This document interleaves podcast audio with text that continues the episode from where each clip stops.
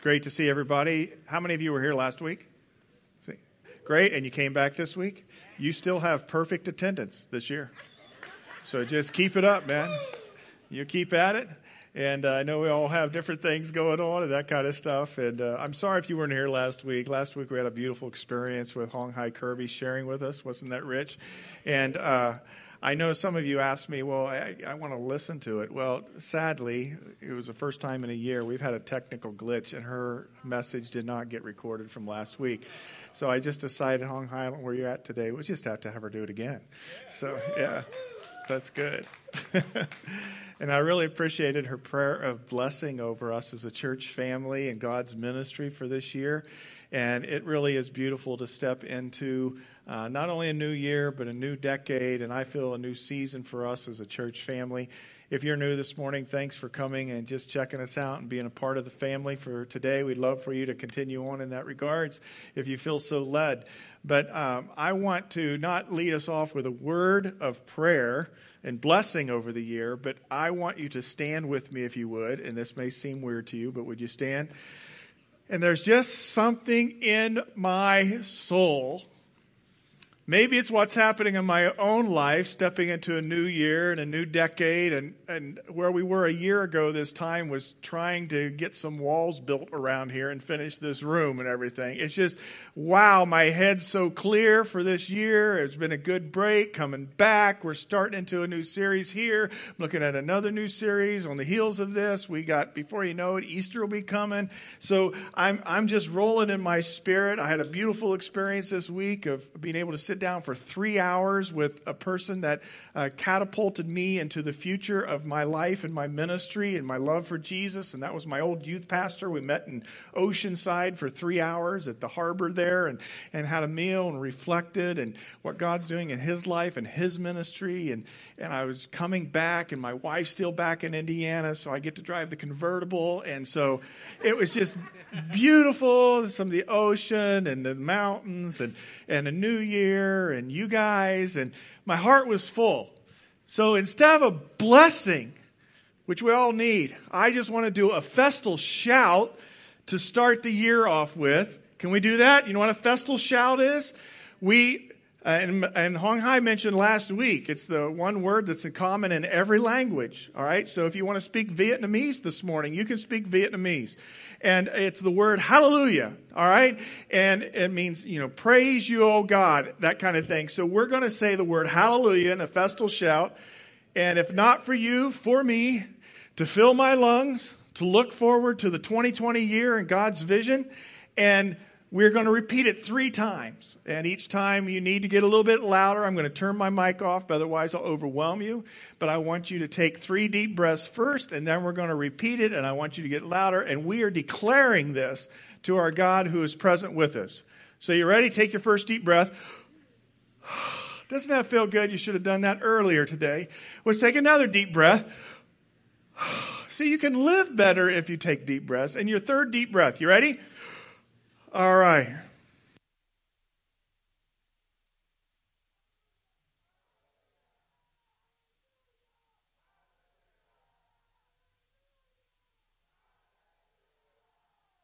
may be seated.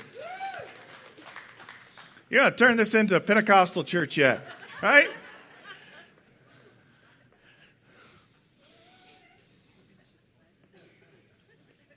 I was just sharing with a dear friend uh, from our body here, Ed, right before service, and he recently lost his his sister unexpectedly, and uh, you know we celebrated a life last week in Diane Boucher. We celebrate another life in Judy's life this Saturday, and I know that there's a lot of things that can weigh heavy on us. And I was telling Ed, as we get older, sometimes we lose some of the innocence and the joy of life because we're burdened. We're burdened by needs and concerns, not only in our own life, but our kids' lives and our parents' lives. We're concerned about things of the world, whatever it may be. And we have a tendency to just start to plod a little bit slower in life and be discouraged. How are things going?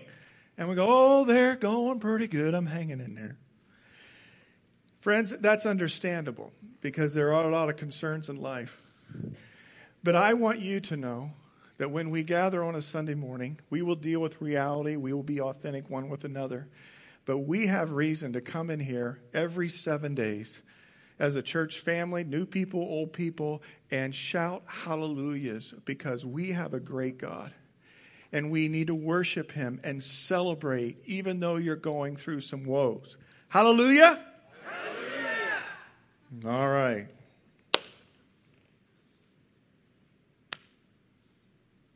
His 2020 vision. I don't know, it was a year or so ago. Maybe I heard some other people. I was like, oh, won't it be great to get to 2020 and then we can have this 2020 vision talk about us and what, what we're going to do and that kind of thing? We're over here. We're going to talk about a 2020 vision. But we're not going to talk about our 2020 vision. I'm going to talk about your 2020 vision. We're going to talk about the 2020 vision of God. You know, the first time that I came to California uh, for a significant stay, I know I, my family, uh, when I was a little kid, brought me out here. I don't fully remember that, but it was in the year of 1981. And I was a sophomore in college, and we had the uh, opportunity to come out, a group of about 45, 50 of us, and we boxed up bicycles, 10 speed bicycles. We took them up to Monterey, California, and we put them together and we rode down the coast on Highway 1 for the month of January in 1981. And I got um, credit for photography. It was a January term, and so you could take a class, and I suppose I got some physical ed credit as well. But it was a beautiful experience, in part because of uh, Highway 1 was closed down at the time because of mudslides, but they let us through. So we had the whole highway to ourselves going down the coast. It was breathtaking for me. Beauty. You've been down that highway. We're not too far from being able to have that kind of scene that's up here behind you. To see vision of beauty and wonder. And it causes your heart to be endeared towards God and wonder how, well, God, how would you uh, how did you create this? And what's going on? And so, as a Christian group of us, and so we had devotions and other kinds of things. And then we came down the Pacific Highway 1 all the way to the San Diego area, went across Mount Julian and down and over into Blythe for a whole month.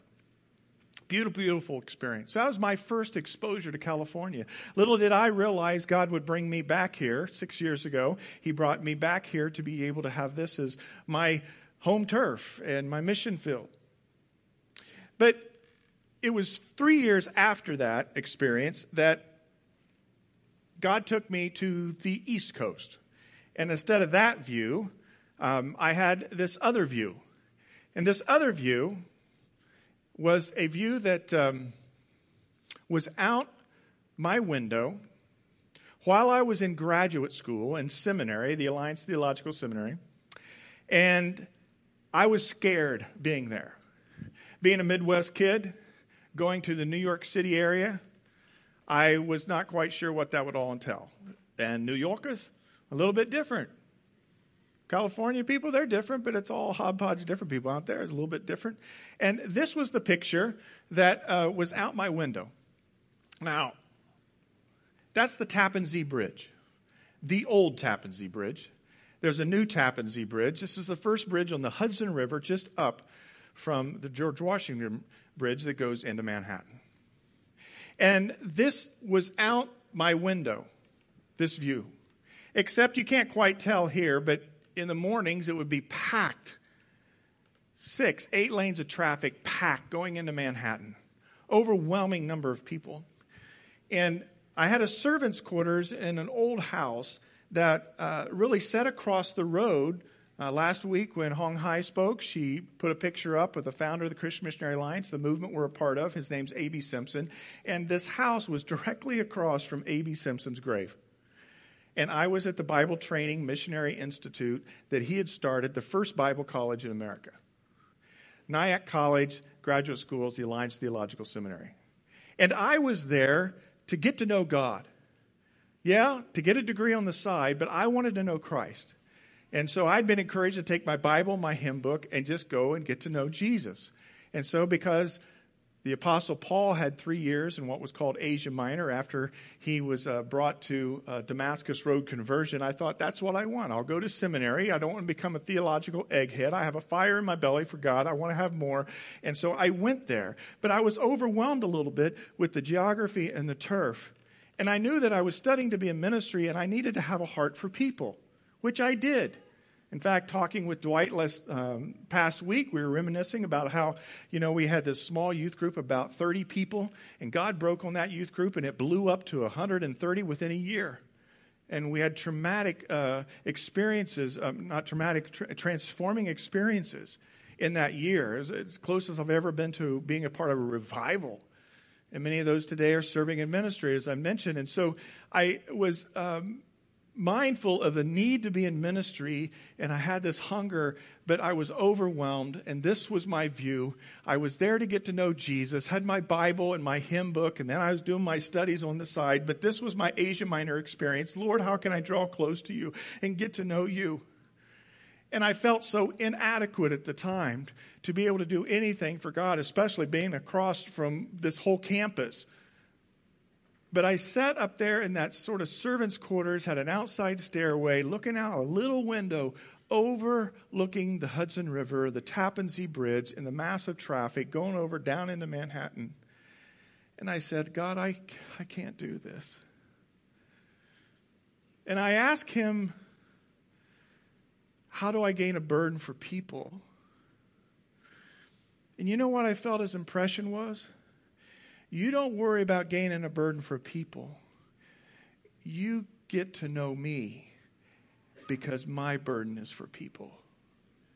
And so I chose not to try to look more broadly at the world, but to look more deeply at knowing Jesus.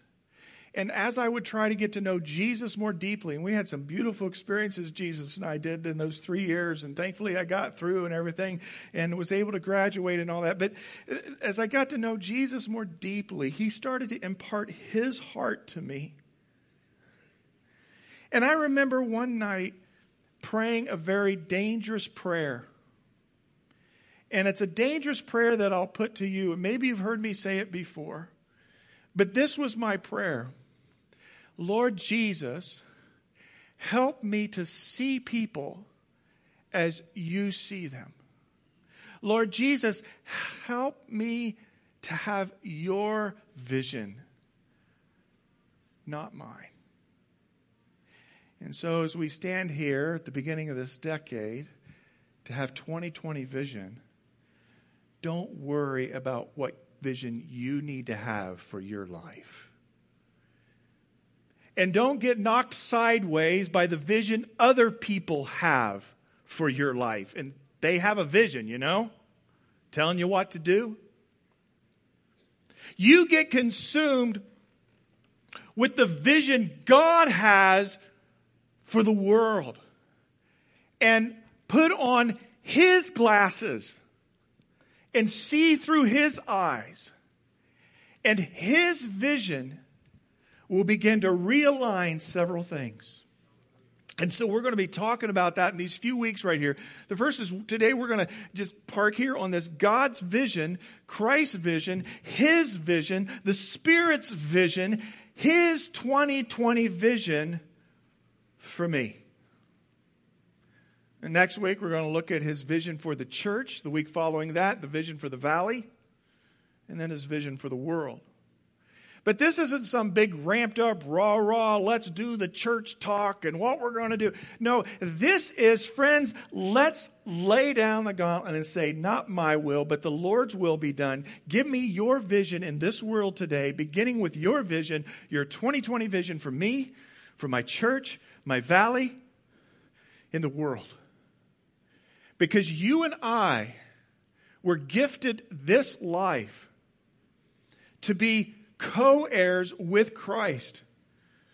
To live life not as solo individuals or own little nucleus family or blended families or whatever it's going on. You were given this life to live in sweet communion with the Lord Jesus Himself. And as you've been on this journey, and some of you invited Christ into your life many years ago, some of you are toying with that idea where's God? You know, what's His place in my life right now? As you journey with God in your life, His Spirit comes to dwell within you and it fills you more and more every day, every week, every month, every year, every decade. And hopefully, by God's grace, if your will is submitted, your vision in the world is really His vision. And that prayer I had, God, let me see people as you see them and break my heart for people, is a dangerous prayer because it's a selfless prayer. In our culture, you and I are bred week in and week out to be concerned about ourselves. Jesus created you to be concerned about others and to worship Him. What's your agenda for 2020? Your vision or His vision? It's my simple question. You blew into this year so fast, and I have a tendency to have that feeling too. It's like, oh my gosh, here we are, middle of January already, right? You blew into the year so fast you really haven't paused to think about it, but life is short, it is brief. We need to live in the present moment. Friends, let's pause and live in the present moment of the hallelujahs today and say to ourselves, by God's grace, He's given me another decade to live. What am I going to do with this decade? Is it going to be lived for my agenda or is it going to live, be lived for His glory? And I want us, as a church family and the mission God's called us to, to live this decade and this year for His agenda and His glory. I want us to live according to His vision. And this is not easy because it takes consistent, abiding efforts to walk with Jesus and not walk with the voice of the world, your coworkers, your fellow peers in your class, bantering words into your head or talking about. You have to know Him. And so, what I want to just challenge us with in this is that we step back, we open up our eyes, and we see the beauty. And whether it's the East Coast or the West Coast, let's capture God's beauty and His vision for our lives, for our church, for this valley, for the world, for this decade until He returns. I put it in a picture frame. We're going to be using that in the weeks ahead a little bit, the aspect of a picture frame. But I think this verse is really um, something I want to challenge us with up front with gaining his vision. And that is we need to be able to wake up because there's this subtle fanning of the flame, uh, the fanning of our lives to get us to doze with our agendas and our responsibilities. But Ephesians 5:14 says it is written it says this wake up sleeper rise from the dead and Christ will shine on you. But be careful then how you live. Not as unwise but as wise making the most of every opportunity because the days are evil. Therefore, do not be foolish, but understand what the Lord's will is. We do live in evil days, we live in challenging days. Globally, especially in the Middle East, it was a challenging week, was it not? And you wonder what's going on and what's happening here and there in our own culture, our own societies and some of the brokenness of that. We live in an evil world, but we cannot allow that world to taint the vision that God has for this world. And He loves this world. He loves the people of this world. He created every single person that's seated beside you and the ones that are at work and school. He created them all, and He loves them. But we know that sin entered the world, that there is fallenness and there is brokenness, and it is very easy for us to receive into our consciousness and our mindset and our vision agendas that are impure and incorrect. They are not the vision and the agenda that God has for us. And so, in part, we need to wake up And we need to wake up to rise from the dead, to let Christ shine on us as we work with this, and be careful how we're walking and living our lives. And give attention to the detail every day of this year. Because if not, we subtly move not in the direction of God's will and the Lord's will. We move into the direction of foolishness. And so the challenge is to wake up.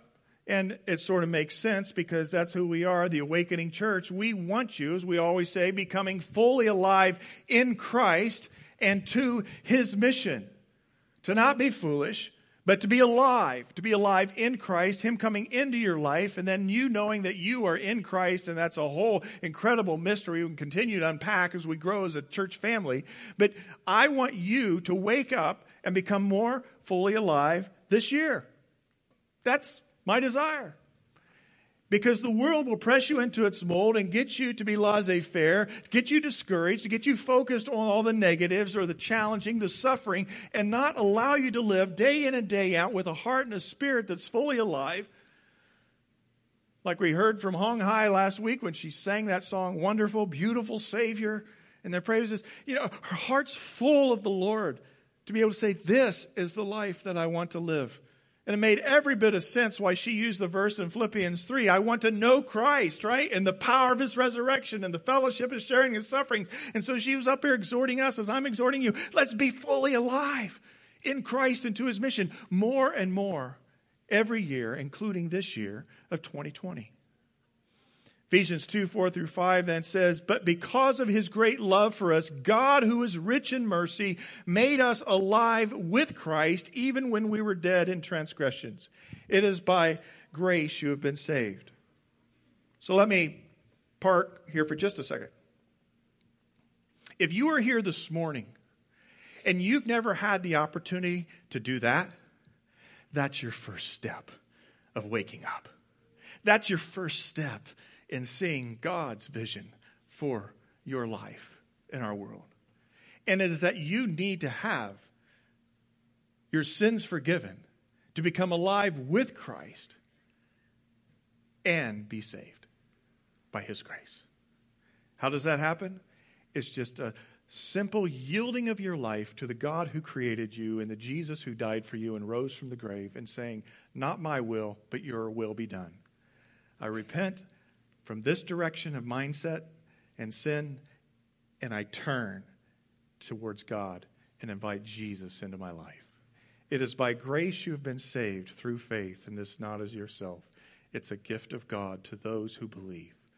We begin there, we become alive with Christ, but then we need to become more fully alive in Christ, day in and day out. John 10 10, one of my favorite verses, if you know me, and it's attached to our mission around here. It says this the thief only comes, comes only to steal and kill and destroy. You could take each one of those words. What's he been stealing out of your life recently? What's he trying to kill in your life right now? And what has he destroyed and you've given up on? That's what Satan does, the one who is fallen, the archangel who fell from the heavens and God kicked him out, but he still roams on this earth with his, his workers and, and he seeks to bring destructiveness to our life. That's the agenda. Who said these words? Who said these words? Jesus said these words. So Jesus says to you and I this morning, to the 2020s that we step into, right? Hey, remember this. Wake up, oh sleeper. The thief He's coming at you. He's coming for you, man. And he's coming to steal and kill and destroy. I know, Gary. I know. That's why I'm sort of bunkered down. I'm trying to figure this out and how am I going to make my way this year what's going to happen. You can believe what's happened to me in the last few months, even. And we're all bunkered in because we're in this battle and, and the thief's coming after us. Whoa. But then Jesus makes the turn the hallelujah turn. And he says, But I have come that you may have life and have it to the full. Really? What does he mean? You were born to live, you were not born to die. And when we have loved ones pass away in death, we cringe, our heart grieves. Death is a result of sin in our world. But you were born to live eternally with Him, to be alive, whether on this earth, in heaven, or in the new age to come. When Jesus returns, there'll be a new heaven and a new earth. And I don't know how we all go back and forth with that, that kind of thing, but we have life before us. And that eternal life has begun today if you are a believer in Jesus. And Jesus says, I've come that you may have life and put you in a straitjacket, kill all your fun, make you go to church every Sunday so the preacher can count your attendance, and then you're done. No, that's not what this is about. It's not about religion and church going, it's about life. And Jesus wants you to be fully alive, to live life to the fullest. And so when you turn to Him this year, with this decade, and you say, God, what is your vision for me? You know this that He's not out to squelch you, discourage you. He is out to give you life. So maybe this is a verse you can memorize today, just like the kids are memorizing their verse that Devin said. Do you have this verse in your heart? But I have come that you may have life and have it to the full. And let Jesus, through his Spirit, whisper that into your ear on a daily basis. So, becoming more fully alive in Christ and to his mission is the agenda set before us. But in this, how do we get there this year? Well, I'm going to give you five bullets. At least I hope I get through them today. If not, that's the way life is. But there's five things that God brought to my heart in the last week or two as I was contemplating his 2020 vision. How do I see through his eyes? Five things that are going to help me have his vision for me. And these are, in one sense, things you do, but they're really something that need to be just a part of your life, of who you are. So it's not what you do, but who you are. And here's the first one Scripture saturation. Scripture saturation. I'm going to embarrass you today. How many of you have a physical, literal Bible in your hands? Can you raise it? Look around you. Keep it up there. That's great. Thank you for bringing the scripture. Keep it up there. I know it's heavy. Come on. The scripture. That's good that you're in it or you have it. Now, how many of you have a, a mobile device today with you? Your phones. Can you? I see your phone. There you go. All right. Now, guess what? The people that raise the physical Bible and the people that just raise their phone, it's the same thing if you choose to let your phone be Scripture. Now, there's a lot of bad stuff you can do on a phone. Nasty texts you send, trying to work your angle, going to websites you shouldn't be going to, that kind of thing, right? But you can take your phone and you can use it your scripture. Now, the reason I start off with this is because this has been a challenge to me in my life as a pastor. I grew up with one of these. I prefer you to have one of these. I think there's something to be said about having the scripture in your hands. But we're on the go kind of people. We got too many things we're carrying anyway. And so the electronic means of having scripture in your hand for this year, for this decade, is maybe more of a viable way for you to carry the Word of God with you every day. In fact, some of you may have it. If you don't, you need to have this icon on your mobile device. How many of you have the YouVersion on your phone?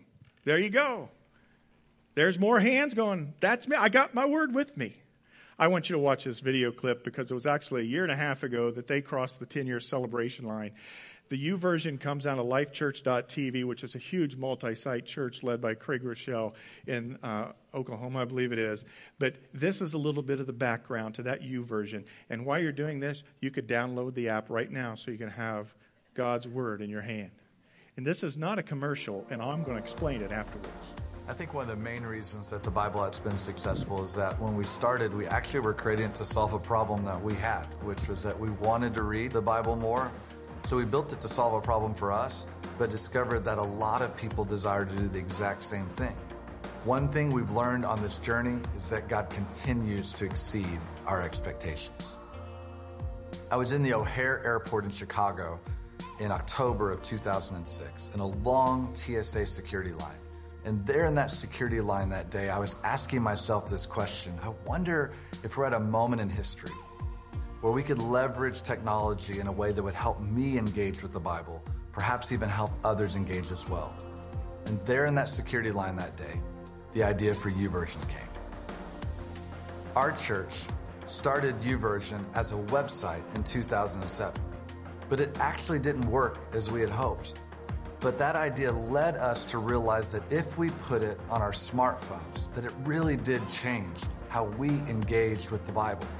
At that same period in time, Apple announced that they were going to make it possible to develop apps for the iPhone and create this thing called an App Store. And so we thought, what if the Bible could be among the very first group of apps in the App Store? We built an app, we submitted it to Apple, and on July 10th in 2008, Apple launched the App Store, and the YouVersion Bible app was among the very first 200 apps that were available that day. Now, we had no idea what to expect, but in that first weekend, we saw 83,000 people install that app, and it blew our minds. Now, when we see God move and we see momentum like that, we just like to put everything we can behind it, and that's exactly what we did. But we realized that we couldn't do it alone. So, over the next several years, we saw a coalition of partners assemble, people from all over the world, from Bible societies, Bible translation groups, publishers, churches, pastors, authors that have all come together to say, we want to help people connect with God's Word. So we started with just two languages when we launched, but we quickly realized that we wanted people to be able to access Scripture in whatever language they spoke. And so today, through those partnerships, we now have over a thousand languages that are available, and we're working very closely with the Bible translation groups to be sure that we can one day offer the Bible to every single person on earth in a language that they understand. And as this was happening, it continued to grow. 83,000 became a million, became 10 million, and now hundreds of millions of devices that have installed the Bible app.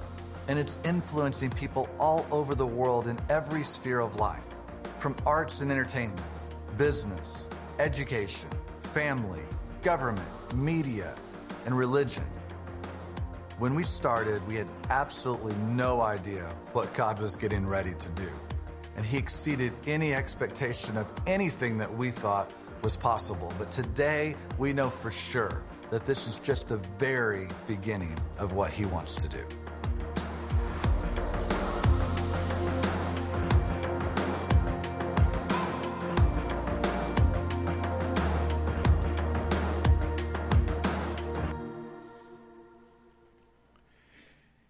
If you want to know God's 2020 vision for you, you need to know his voice. There's the spoken word, and there's the written word. Our written word can be accessed through print, through electronic device. It can be accessed through hearing the word spoken, through electronic voice, or to be able to hear the word expounded on a Sunday morning or in a Bible study. But to hear God's audible voice for you, you need to be based in His written voice. And it needs to be a part of your ongoing diet every day. Some of you worried about your exercise routines that need to kick in because you need to physically get somewhere or return to some dieting issues. Can I encourage you to make sure that you don't just look at the physical dimensions in your life in 2020, but let's look at the whole life dimension, the spiritual dimension. Is your life being saturated with God's written word so that his spoken word can speak to you? Or is the spoken word coming from the friend who maybe isn't so much a friend? Or maybe from the voice of the parents in your past? Or the expectation of a boss? What's the voice in your ear? And we have to work hard against the evil day in which we live, if you will, to understand what God's will is and not fall into foolishness by hearing God's voice speak to us.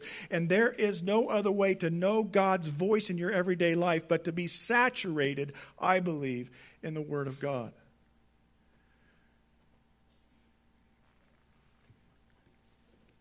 I want to share with you just a couple illustrations on this point.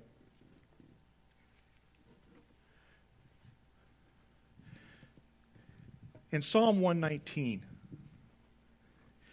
verse 150, it says, God's word is a lamp unto my feet and a light unto my path. Any of you ever heard that? A flashlight, if you're walking in a dark place, doesn't do any good by shining it out there, does it? The flashlight works when you shine right in front of you. And so Psalm 119 is saying that God's word is like a flashlight. It's going to help you see where to go. But if you don't have the Word of God, whether here or by phone, then you, you may not have your light turned on. And you need to walk in that pathway by choosing to let the Word of God become something that guides and directs your life. Not to beat you up. Sometimes it's like wiring an old house. You never know when you're going to get shocked reading this book. But God's word's there for you to know His voice and His will for your life. But if you're like me, I have a tendency to read not a YouVersion app, but all my other news feeds to keep up to speed what's going on, or maybe sports and how did the Ravens really blow that yesterday? but I find in our culture, as did my youth pastor Dwight when we were talking yesterday, that we have a society and a church that is less and less in God's Word almost every year. And do we wonder why we are in the predicament we're in? We're going on hearsay or what our thoughts are. Everybody has their own opinions. I, one of the most frustrating things for me is when there's a serious subject and we're sitting in a circle talking and everybody's pooling their ignorance. You been there? They're pooling their ignorance or their thoughts or their hearsay. Where's that at? I want us to see the scripture not as something that's a read and check off our list. I wanted to see something that we can soak ourselves into. And so, scripture saturation, I love that term. You see, this is a sponge and this big water bucket here. The sponge on the outside of that bucket serves no real purpose, no real value, right? It's dry, as dry can be. In fact, we can throw the sponge in the water and Looky there, it floats like a boat. And some of us are that way, God's Word. We just sort of skim it. Hey, we're hanging there. I got my little verse today. I did my church deal today. I think the pastor used a verse. It was up there on the screen. Just floating along. Friends, I'm not talking about that. I'm talking about this. Get it soaked good. Why? Because life is going to squeeze you tight. And if you're a dry sponge, there's nothing that's going to come out of you that's probably good. But if you saturate yourself in God's Word and you need the voice in that moment, and you're squeezed tight this week in a conversation, what's going to come out of you when you're squeezed? Truth. Truth about who you are in Christ truth about what God sees for this world, truth that's going to help you have the flashlight to be guided to the next step. You need to have this priority in your life for 2020. You want to know God's vision? Then saturate yourself in the Word of God. But when you saturate yourself in the Word of God, there's something about the sponge. Do you notice it? The sponge is porous. I've heard and seen, experienced in my own life, trying to take the Word of God and get it saturated in my life, but I've got a problem. I've got a hard heart. I don't really want to hear what God has in His Word, and I don't prepare my heart. I've not prayed in advance before I go into the Word. I don't, you know, have a porous kind of condition of the heart. I have a hard heart like a rock. And guess what? When you put a rock in water, forget it. It's going to the bottom. And when you try to pull out a rock, when you try to take a hard heart saturated in Scripture, there's nothing to squeeze there but the hardness of your heart. So, Scripture saturation requires not just a YouVersion on a phone or a written word in your hand to carry, it requires a prepared heart. And so, my challenge to you is have you a prepared heart to be saturated in God's Word so that when you are squeezed this year in your life, what comes out is truth. So, this is my encouragement. I do encourage you to get something like electronic device. I encourage you to get some type of Bible reading plan. I can give you a couple plans. I thought about listing them in the program, but I chose not to. If you want to talk to me, talk to me. I can give you my phone number, that kind of thing. We'll interact on it. How do you take the opportunity to hear God's Word? One of the cool things about that YouVersion thing is they're audible. In fact, the NIV version, I was telling my daughter this the other day, is that the NIV version that's on the YouVersion is narrated by Max McLean. And he was one of the instructors in my preaching class when I was overlooking the Manhattan, uh, the Hudson River. And he shares that word dramatically as he reads it. And so maybe it's just saturating instead of that pop channel. And yeah, I'm sorry, I'm from the 70s, 80s there. I had my XM 70s and 80s on cruising to Oceanside this week. I was enjoying it. And there's moments for that in your special style of music. But, but just maybe, whether they're the AirPods in your head or what, maybe you just need to let somebody read Scripture to you. Read Scripture, have a Scripture plan, have a verse of the day. You go on that version, that YouVersion things. There's all kinds of creative ways because they're working hard at this. Why? Because our world needs the truth of God not the latest pop power play positions of politicians.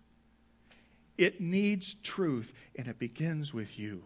God's 2020 vision for your life requires scripture saturation up front. What did Jesus do when he was squeezed by Satan with the temptations? He pulled out and said, That's not true, Satan. It is written. And again, it is written. It is written. God Himself, come in the flesh, Jesus took the Word of God. In Ephesians 6, it says that this is an offensive weapon Put on the full armor of God, but then it says, but you know, by the Spirit, through His Word, take the sword and stick it in the adversary.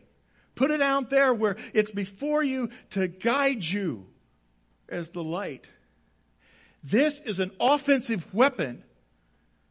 You don't need to be on the defense every day. Truth shared in an appropriate measure, the Word of God, Scripture saturation and this leads me to my second thing, and we don't have time much for the last four, but I mentioned these authoritative prayer. When you pray, you pray with authority because of truth. And you fight spiritual warfare, which is directed towards the adversary, as surely as you have prayer time and communion with spending time with God. Jesus, when he was tempted by Satan, he took the offensive weapon of the Word of God and authoritative prayer, it is written, in connection with Heavenly Father, and he defeated Satan. And for you and I this year, and I don't know how it's going to come about, you know, there's a group of people that gather on a Sunday morning and pray over here, the prayer team. You can show up and join them, pray afterwards, if you want somebody to pray for you, you can gather back by that prayer area, the cross, and have people pray for you. I want us as a people to have prayer. Prayer is communing with God, but it's also fighting the warfare and moving forward. And it needs to be authoritative. Oh, Jesus, I don't know if you're thinking about me today. I'm down here in this little hole, and I'm really discouraged. People are hurting me. If you could help me out, I'd appreciate it. Friends, that's not an authoritative prayer. The authoritative prayer is God, this is hard, and I'm in a bad place. But I thank you that my identity is not defined by what other people think, and I take upon myself the offensive weapon of the authority, the Word of God, and I say, Satan, you get behind me. And Lord Jesus, I discern this in the world that you need to be ministering your grace and your power to my friend and the brokenness that's happening there. And I pray through the Holy Spirit, oh Lord, may you descend upon this situation and may you come and intervene, bring somebody into their life to speak to them in ways I've been trying to speak to them, but they're not here. Today. Would you wake them up from their slumber? Lord Jesus, I pray by the authority you've given me in Christ that you would do this work because you've made me a co heir with you. And I am on mission as surely as I'm on understanding of your will for my life. And so here we are. I pray, Lord, in this foxhole that you would pull me out, you would set me free, and you would take captive the enemy. Do you pray that way? I tell you what, if you don't pray that way, a good reason why you don't pray that way is because you're not in this. This has to speak to your life so you can speak into the world and against the adversary. Authoritative prayer much for all of us to learn in that. And maybe at the beginning of 2020, I just encourage you to get out of your slumber and walk in that direction. The third thing is authentic community. If you think that you can make a go of it this year and discern God's will for your life and His vision as a solo operator, you're gravely mistaken. I got a text from somebody this week that hadn't been in church a while, and they explained they felt bad about it, and a couple people had died in their life and situations. I, I really felt bad for them, but they had the right context and basically saying, "I've isolated myself again." And that's true. That's what the adversary does. He wants to isolate you from some other believers, some other faith journey people. And none of us in this room are perfect. We, we can hurt people. We're people, we're sinful people. But don't allow that to keep you from rich community you know, on the back of your Connect card, and you can take it and flip it back there. It says, I want to be in a life group. We're trying to redefine life groups moving forward. One of the women's Bible studies started this week. Get saturated in the Word. Thursday morning study in the book of and, and Life of Gideon. The Wednesday night group uh, is starting up here for the women a bit. But there's some other life groups going on. Mine restarts from my rooted group next Tuesday. You need to be in community. This is good. Coming to the chili cook-off's good. But it's not like being in authentic community one on one with others. Make it a priority in your life, not to just show up and check off your attendance on a Sunday morning, but to be engaged in real relationships within the body of Christ. And if it's not inside this church, may it be somewhere else. Be connected. Be connected in authentic community and just find a community you can be real in and you don't have to put on pretense. May all of our life groups that we have here during the course of a week be real groups where you can just carry your not your your pretense in, but your brokenness and your aspirations. The fourth thing is generous giving. Now, you can pull your iPhone back out or your Android. I think mine's around here somewhere. Where's my phone? I think it's is it over there, Mike? Oh, my that's my phone. That's too far to go. I want you Take your phone out and text that number right now the word awakening. You're going, oh, I don't do that to my phone. I never know. No. That's going to take you to a place, not because the pastor says, hey, you need to give this church. It's going to take you to a place that shows you how simple it is in life, and whether it's our app or someone else's app, for you to establish consistent giving, giving financially to God's work to be invested in God's work. You type uh, awakening into 77977, it's going to come up with a little link. You click the link, and there it is. Oh. And you can give on a repeated, regular basis electronically. And why do I say that? If you're like me, I'm cheap. and I give to the Lord according to how I feel secure I am in my finances on a weekly basis. So it's probably best for me just to go ahead and poke in that tithe amount, whether it's the 10% or some type of amount that really is a stretch for me and it's going to hurt. As A.B. Simpson used to say with the Christian Missionary Alliance, give until it hurts, and then keep giving until it doesn't hurt anymore.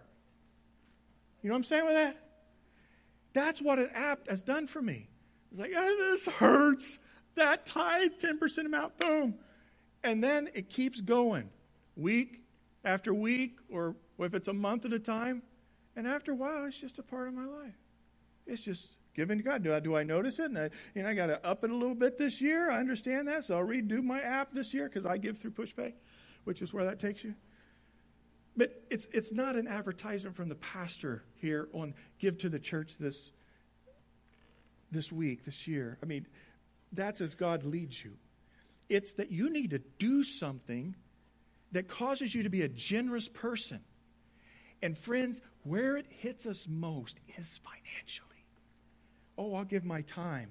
I'll serve. And we want those type of generous steps I'll give of my gifts. You know, some of the things that were built in the children's ministry this last couple of weeks, and they got the fascia board on the front of the stage finally, and all that is because we have a person with craftsmanship gifts by the name of Don Kirby, Hong Hai's husband, and he did a great job helping get some things in there. But, you know, those gifts that we are generous with, we need to be there. But, friends, I call us as a church body to this whole issue of being generous financially because this is where lordship really hits us the most.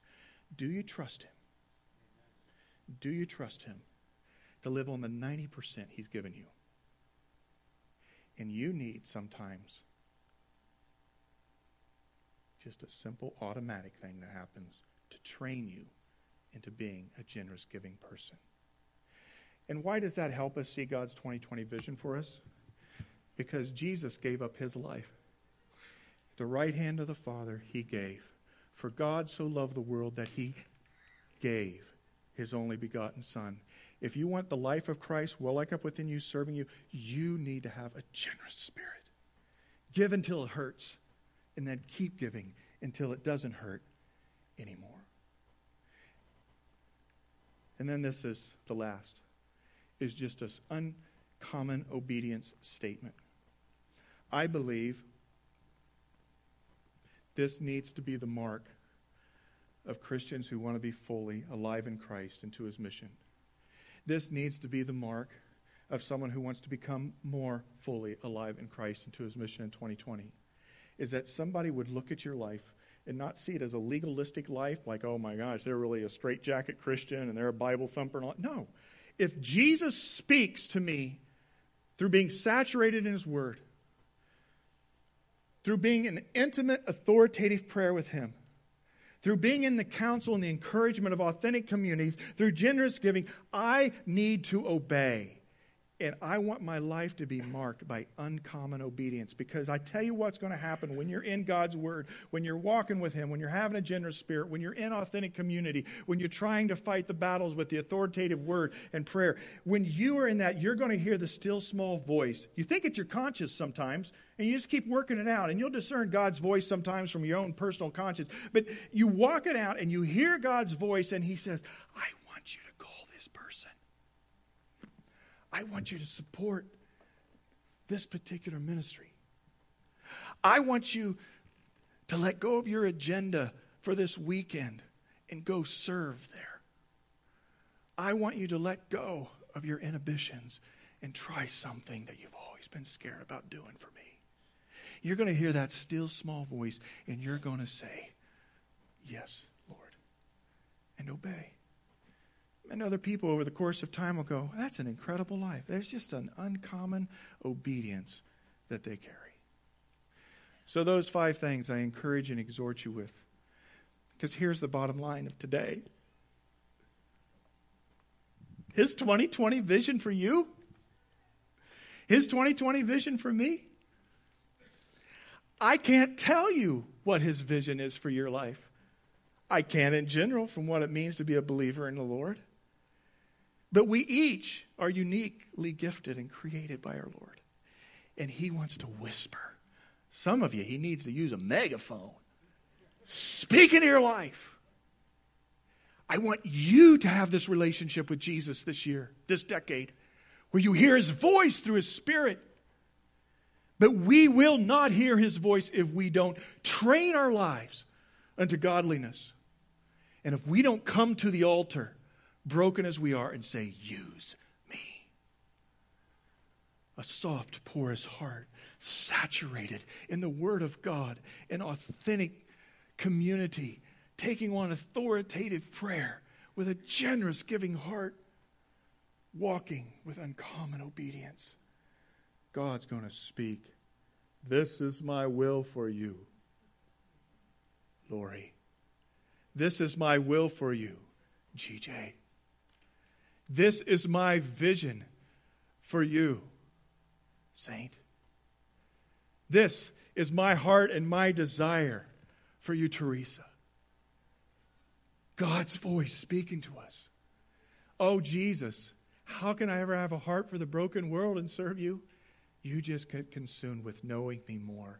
And my voice will speak to you, and my passion and my spirit will fill you, and you will go forth in 2020. Joe is going to come, and we're just going to close with a song about just coming to the altar and releasing things to God.